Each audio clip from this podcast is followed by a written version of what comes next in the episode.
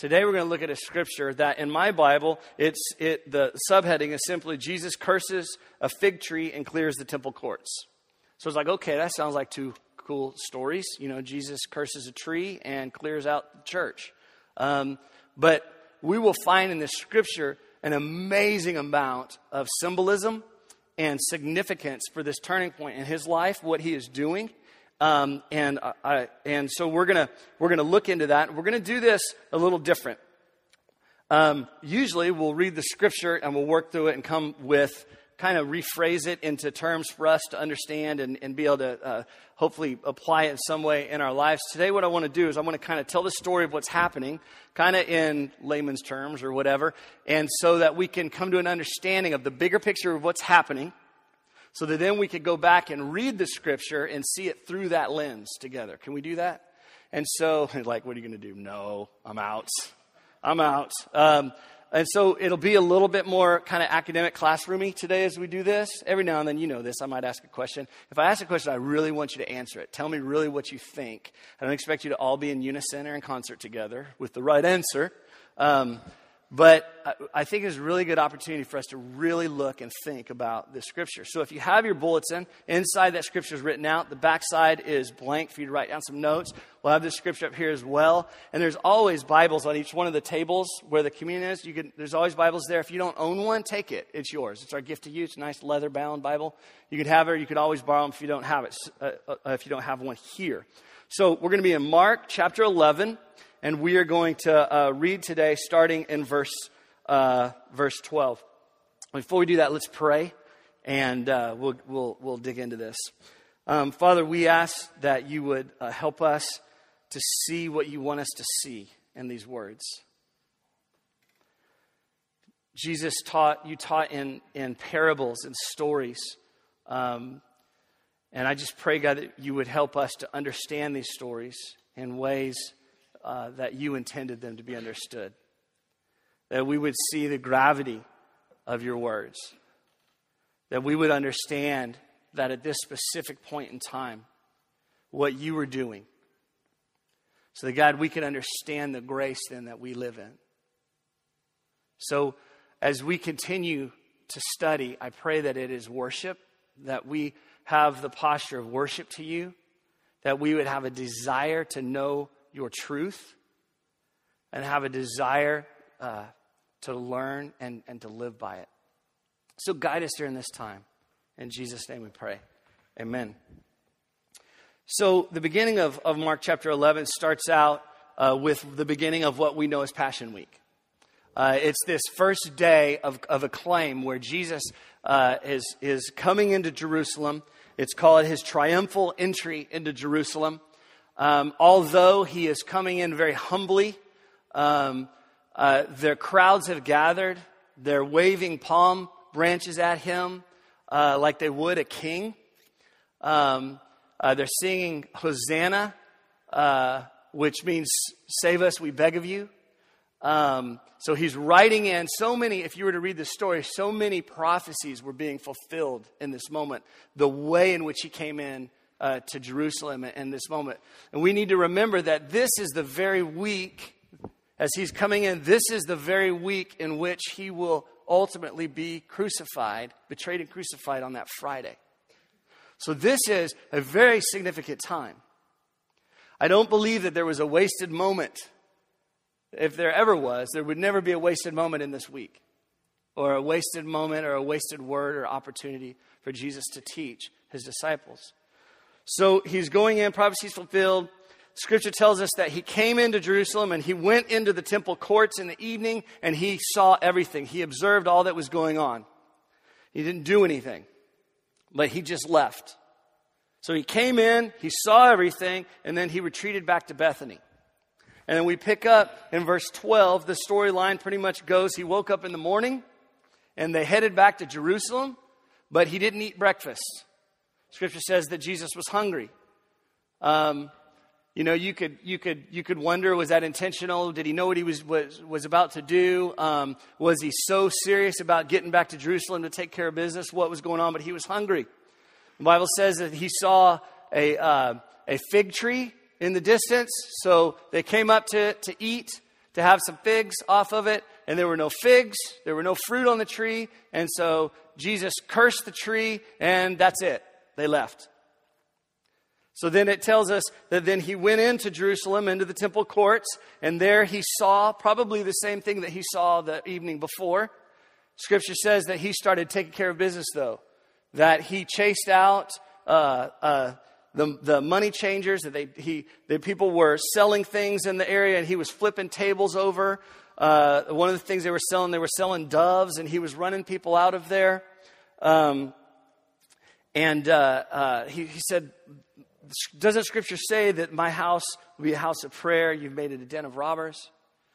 Um, and then it goes on to, to tell us that all of the people who were around, they heard him, what he was teaching, what he was saying, and they were in awe of it. Something special was going on, and they knew it, and they were drawn to him. They were drawn to what he was teaching. The only ones who weren't were the, were the other teachers, the teachers of the law, the religious guys who were in charge, and it was on their watch all this stuff was going down in the church, in the temple courts. And in fact, scripture says that they saw everybody else and they really they saw how they really liked him and were drawn to his teaching, and it scared them. And they started to not only think, hey, maybe we should kill this guy, but they began to actually conspire how we would do it. And then the Bible says that he, he left, Jesus and the disciples left, and uh, later they came by that same tree that Jesus had cursed, and it was dead. And Peter, Peter goes, Jesus, look, it's dead. Like Jesus was like, yeah, no duh. Um, and he, it's interesting, he responds. I think it's in verse 22, Jesus just responds to, to Peter. He just goes, he didn't say no duh. He goes, have faith in God. So he tells him. That was his response uh, to that. So we have a story of Jesus cursing a fig tree that died. And it's kind of a fig tree story sandwich, right? You got a little fig tree on the front, a dead fig tree on the end, and this temple cleansing in the middle. Uh, so what is what is going on here? It's important we understand the context of this, to understand the story. We understand and we know that Jesus is headed to the cross. Okay? Um, we just we just sang a song in which we said that we, we pray and ask for hope, we pray and ask for peace, we pray and ask for justice, we pray and ask for you. Israel had been praying and asking and begging for their Messiah forever. There was this hope that they knew was coming in Jesus. And, in this Messiah, who, who was Jesus, this Messiah, they were hoping for this and they were praying for this very thing to come forever. And now, here in this moment, it is happening before their very eyes. This is the moment in which we are transitioning into this. And Jesus was on his way to the cross and he was beginning to usher in his kingdom rule. Remember, he prays, he says, Your Father, your kingdom come on earth as it is in heaven.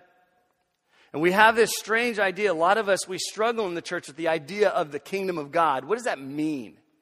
And yet, it's so hard for us to understand. And yet, Jesus taught about the kingdom more than almost anything. Many people say he, he taught, well, he taught on love more than anything, but he taught on money second. But he taught about these things in reference to the kingdom almost always. And I, I remember growing up, and maybe it was my simple mind not being able to comprehend uh, certain things, but I, I, I, for so long, I even lived my faith as if the kingdom was just the kingdom of heaven that was later after we died. And we get saved, and whew, okay, we're good, just hold on. And then one day we die, and we go to the kingdom of heaven, and all is awesome, and gold streets, and mansions, and all, you know. Um, but Jesus always taught a kingdom that was not only then, but was also now that he would usher in. And this kingdom is simply wherever he reigns.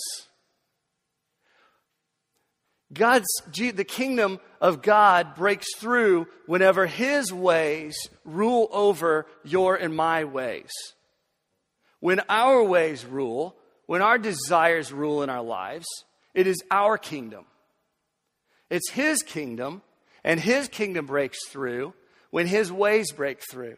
So, what's happening here is Jesus is beginning, it's this next moment of really pushing the fast forward button of his kingdom coming to earth because he is revealed as the Messiah and he dies for our sin and is resurrected and now we live in this, in His life, in His goodness, in His hope, forgiven as children of God, so that we now live in His kingdom. Okay? So, what's happening here in this moment, believe it or not, the scripture is about Him ushering in His, His kingdom, and it's a word picture and a description of the old passing away and the new coming. Okay? This is what's happening.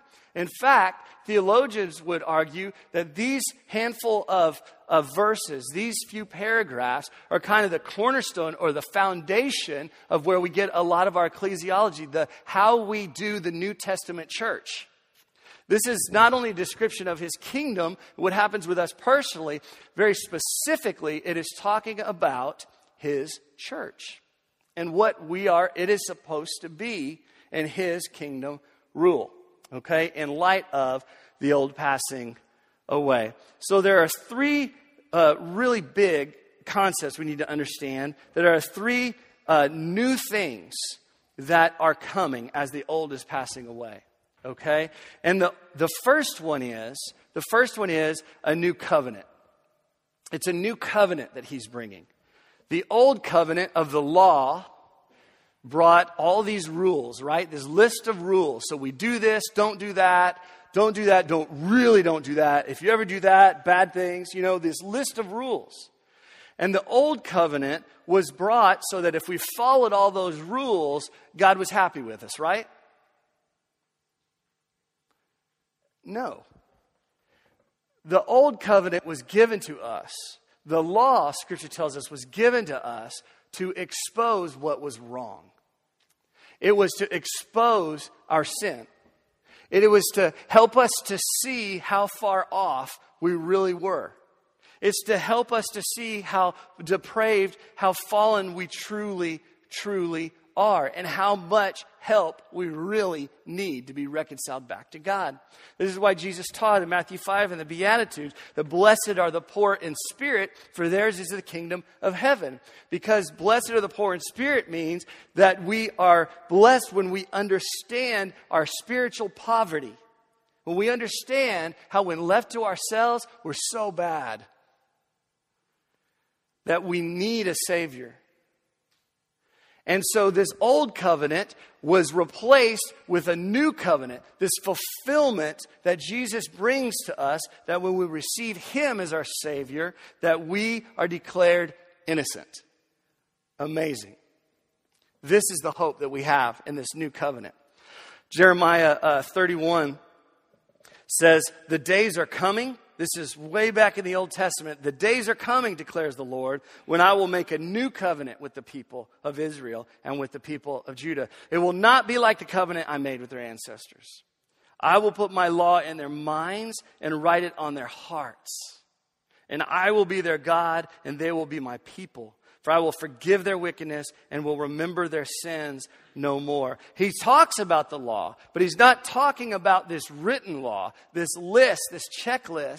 He's talking about a law that he's going to take the heart of it and he's going to write it in our hearts and write it on our minds that we might actually embody it and live it instead of just know it.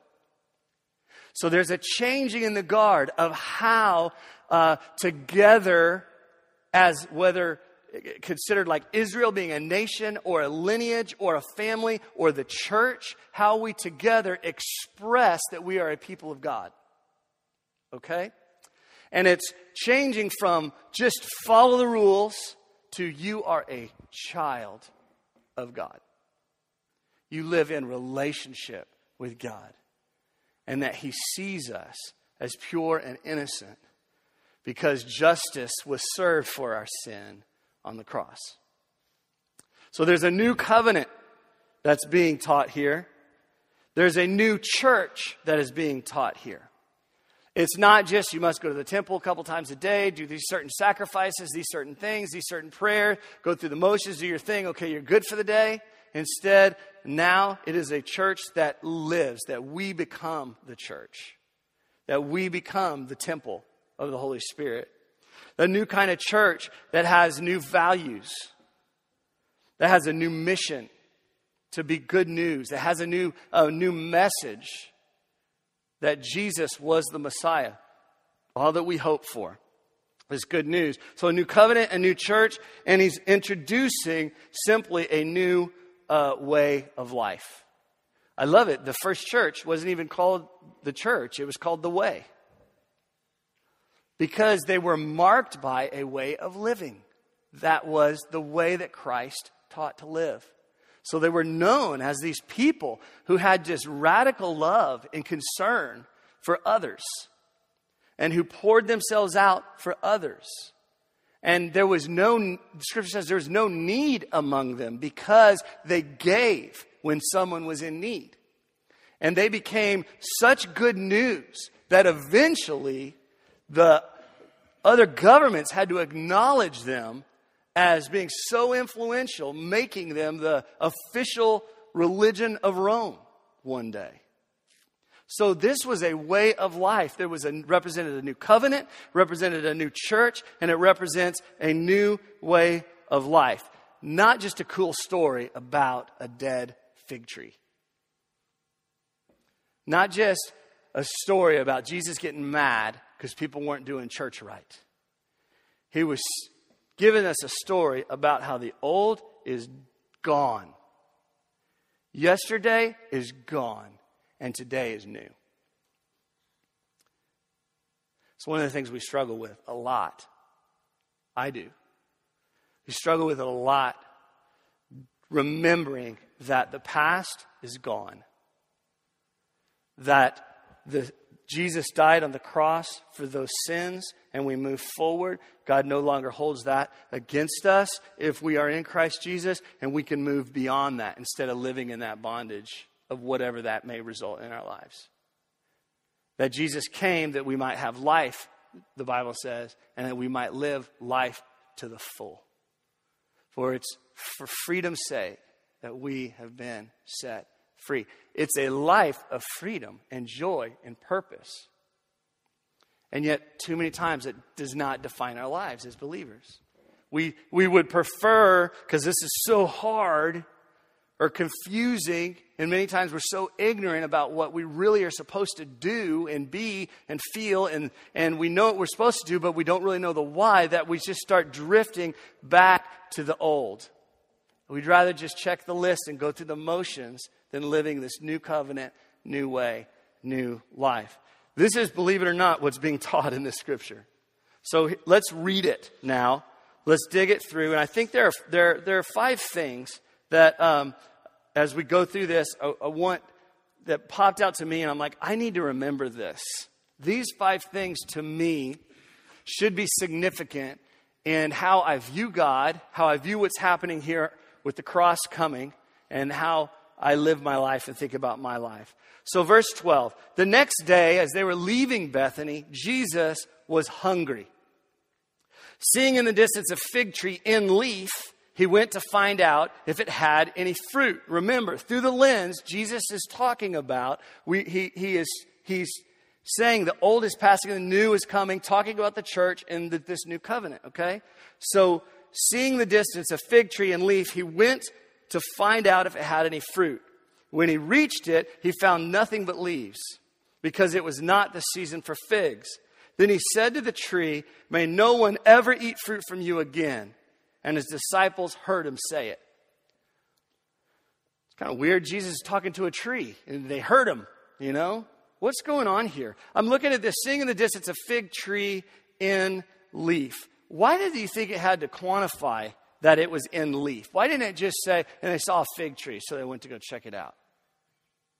Why do you think it, it tells us, no, it was a fig tree in leaf? Why is that important? Why? because it represented that this it represented life, right? That this this tree had the uh, uh, had the appearance of life. What else? What comes with the appearance of life for this tree? Growth. Growth of what? Fruit. So Jesus had a desire. In fact, the word hunger there means a crave, craving. He had a desire for something, and he saw something in the distance that represented what he desired. But the closer he got to it, he realized it didn't have what it should have. That it had the appearance of life and it had the appearance of fruitfulness, but it didn't have it. It, it had no fruit. So, what did he do? Well, before that, look, look at this scripture. So, in leaf, I think that's on purpose. He went to find out if it had any fruit. When he reached it, he found nothing but leaves because, isn't this interesting? Because it was not the season for figs. Now, any of you have a fruit tree or had a fruit tree in your life? Um, when that tree's out of season, did you ever expect it to have fruit? No. Isn't this weird? So, why would Jesus expect it to have fruit out of season? Any thoughts on that? Ever think about that? Does, does, it, does it at least strike you as weird? Does to me. I look at that and I'm like, well, that's kind of unrealistic expectations, Jesus. You know? Why do you think he would? Why? Do you think Jesus probably knew it didn't have any fruit on it? I mean, you think he knew? You think he knew what he was doing? It, let's pretend he did. Let's imagine Jesus knew what he was doing in this moment, and he was a week away, a handful of days away from the cross, and he's teaching the passing of the old and exposing why, and teaching this new thing it seems to me that he would, he would know this, that it wouldn't have this. But for me, more than anything, I look at this scripture and I think when you are in season, it's a special thing. And that you're not always in season. A handful of things I, I think we can be reminded from this. For me, the first one is, is that this new kingdom truly represented a new season. Okay? Do you know that you and I live in the age of hope? We live, you and I live in the season on this side. We have, we have been placed on this earth, this side of the cross, where we live in that season of hope. The kingdom that he is ushering in represents this new season. It's a truly a chosen age, but it's an age of hope. But listen, also, it's an age of fruitfulness.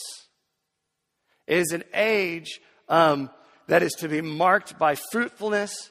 It is an age that is to be marked by genuine faith, as we'll see in a moment. And it's an age that is to be marked by genuine discipleship. And genuine discipleship, discipleship doesn't mean Bible study. Disciples, a disciple was a student of a rabbi learning how to be like that person.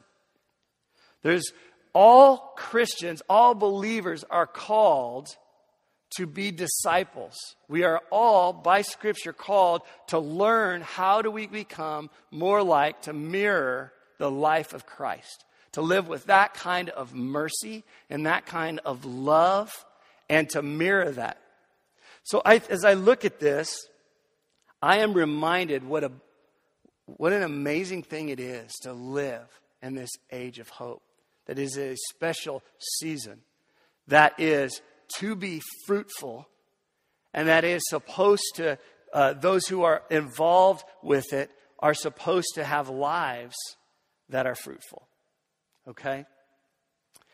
But this fig tree, representing the old, it was not fruitful, simply exposing what wasn't there. All right? Then he say, said to the tree, It's over. No more of this. May no one ever eat fruit from you again. It's like this commissioning of this new kingdom and this new covenant that he is bringing to us. Okay? So that's it. May no one ever eat of you again. Verse 15, it just transitions. On reaching Jerusalem, Jesus entered the temple courts. So there are different areas of the temple. And you have at the, at the most holiest of point is the Holy of Holies in the middle center of the, of the temple where only the high priest went. And then there were there these different areas where the more holy and religious you were, you could go closer into there. But it went further and further. And the outermost parts of the temple were the temple courts where anyone could come into. It's just where life was happening for most people. Okay? He went into those areas and he began driving out those who were buying and selling there. So obviously, Jesus had his idea of what the temple courts did not coincide with what he was seeing. So he began driving them out. He overturned the table of the, of the money changers and the benches of those selling doves and would not allow anyone to carry merchandise through the temple courts. Interesting. Why would they be selling doves? Probably symbol of, of, of faith or whatever it may be, but it's interesting. In this context, it's being shown as if people were m- making money off of those coming in, hoping to see and learn and grow and experience God. And as he taught them, he said, verse 17, Is it not written? My house will be called a house of prayer for all nations. Let's think about that. House of prayer. Matthew Hansen taught a while back that this word, and it's the same one used here, this phrase house of prayer is typically used as a, as a place where there is no synagogue, but yet prayer is happening. It's very symbolic as we move from the old covenant to the new covenant, where we are told that we are the church. And the Holy Spirit then resides in us okay? That we embody that, okay? And so it's, we're called a house of prayer, and that word house means more of like a, a, a household or, or a lineage. So he's making everything just more personal and more personal and more personal. He says, for all nations. Very specifically, that means for not just the Jews, for Israel, but for also the Gentiles. But you have made it a den of robbers. Well, that's a huge accusation. What the church is supposed to be versus what it is. What it was to what Christ died to make it. That word den literally means a hideout or a cave. It's not like our den where our game room is, or it's a cave. It's a hideout for thieves. And this word for robbers, for thieves that is used here, is, is a, it's a very, um, it's a strong description uh, of a thief. Literally meaning an unscrupulous marauder that exploits the vulnerable. Wow. This is what Jesus saw. This is what it had become at this time. And he's saying, No more. The old is gone. The old covenant exposing our sin, the lack of fruitfulness, this inability for this to happen. There's a, it's a new day. And I want you to know I don't believe that all that happened and God really hoped everybody could obey the Ten Commandments and then everything would be reconciled back to Him. I just truly believe that Jesus was there at the beginning, as Scripture says, and this was the plan all along. Jesus was not plan B. That Jesus was God's plan to reconcile His people back to Him. Okay? The chief priests and the teachers of the law heard this and began looking for a way to kill him, it says. For they feared him because the whole crowd was amazed at his teaching. Why did they fear him? What would they be fearful of here? Yeah, and you said life. So that means everything, right? Everything they had was being threatened. Everything they were, everything they did, everything they spoke, their position, their power, their authority, everything that they were was being threatened. And so they were afraid. And they were afraid because everybody was really liking Jesus. So they didn't just decide to kill him. At that point, it literally says they were looking for a way to kill him. So this was pretty aggressive, right? Fear. A couple of thoughts I have on this, on this. The first one was that the kingdom represents this new season. Second one is that the age is to be marked by fruitfulness, faith, and genuine discipleship. Number three is coming out of the last part of the scripture that we read that when left to us, this is what we become. That our hope truly is in Christ and His ways. Philippians 3 3 says, We glory in Christ Jesus and put no confidence in the flesh. We need to remember that because we tend to go back is it interesting how it's so hard to actually live out our faith? And then when we get messing up and we feel disconnected, we just, we'd rather just come back here and check the boxes. Okay, I went to church this many times this month. I read my Bible this many times this month. I did this. I did something good. Okay, check, check, check, check the list. It's easier to do that than to actually go, God, how is this supposed to change the way I live? And then the last, the, number four is that fear may be our greatest enemy. Fear is paralyzing. They were threatened and they wanted to just kill Jesus. You ever find yourself threatened by faith? Yeah, does it ever scare you? Do you ever step back and go, Jesus, I don't know if I could trust you with that part of my life? I, maybe we not say it that way, but do you ever honestly are we are not are we not really saying that? God, I don't know if I can trust you with my marriage. I don't know if I can trust you with my kid. I don't know if I can trust you with my career. I don't know if I can trust you with my future. I, God, I don't know if I can trust you with my finances. I don't know if I can trust you. Fear is so dangerous. Fear could be our greatest enemy. And I'm reminded as I read this scripture what it does to Jesus in me. And then it says, When evening came, Jesus and his disciples went out of the city. And in the morning, as they went along, they saw the fig tree withered from the roots. Peter remembered and said to Jesus, Rabbi, look, the fig tree you cursed has withered. Like Jesus was going to go, What? And his response, verse 22, have faith in God.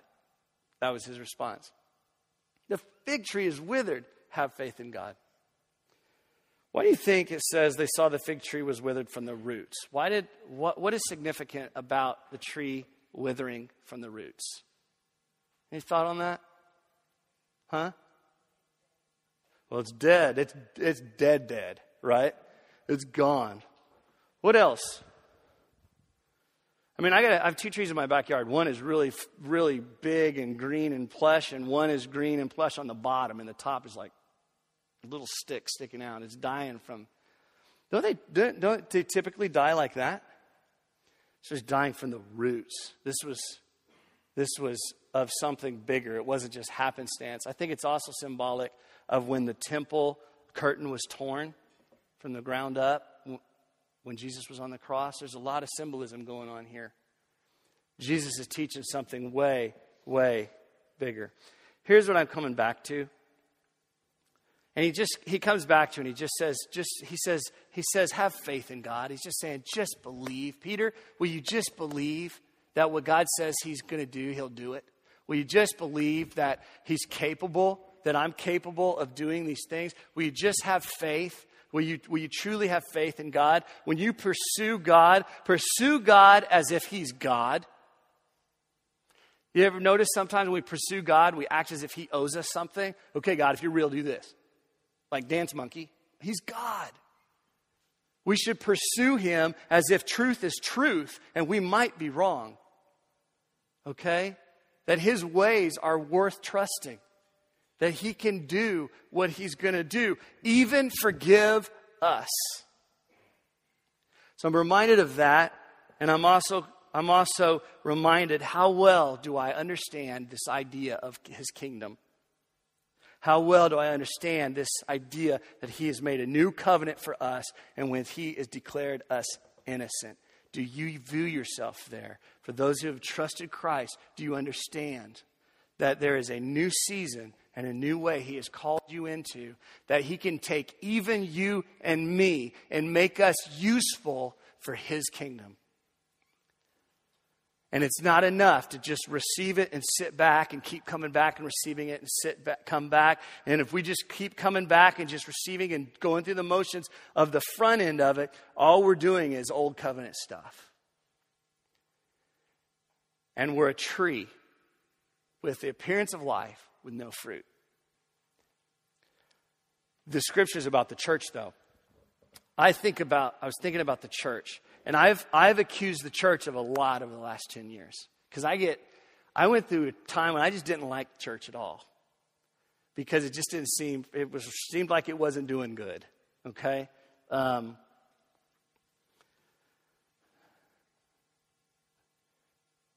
I don't think people, we are the way we are because something's wrong with the church. I think something is wrong with the church when we are not who we're supposed to be in Christ. And I think that from the old to the new has a lot to do with that. I don't know where it hits you today or where you are, but I hope we could just think that through. And as we close our time today, communion and worship, that that would be on your heart and that would be on your mind. It would be thinking. Have faith in God. He will do what He says He will do in you and in His world. Let's pray.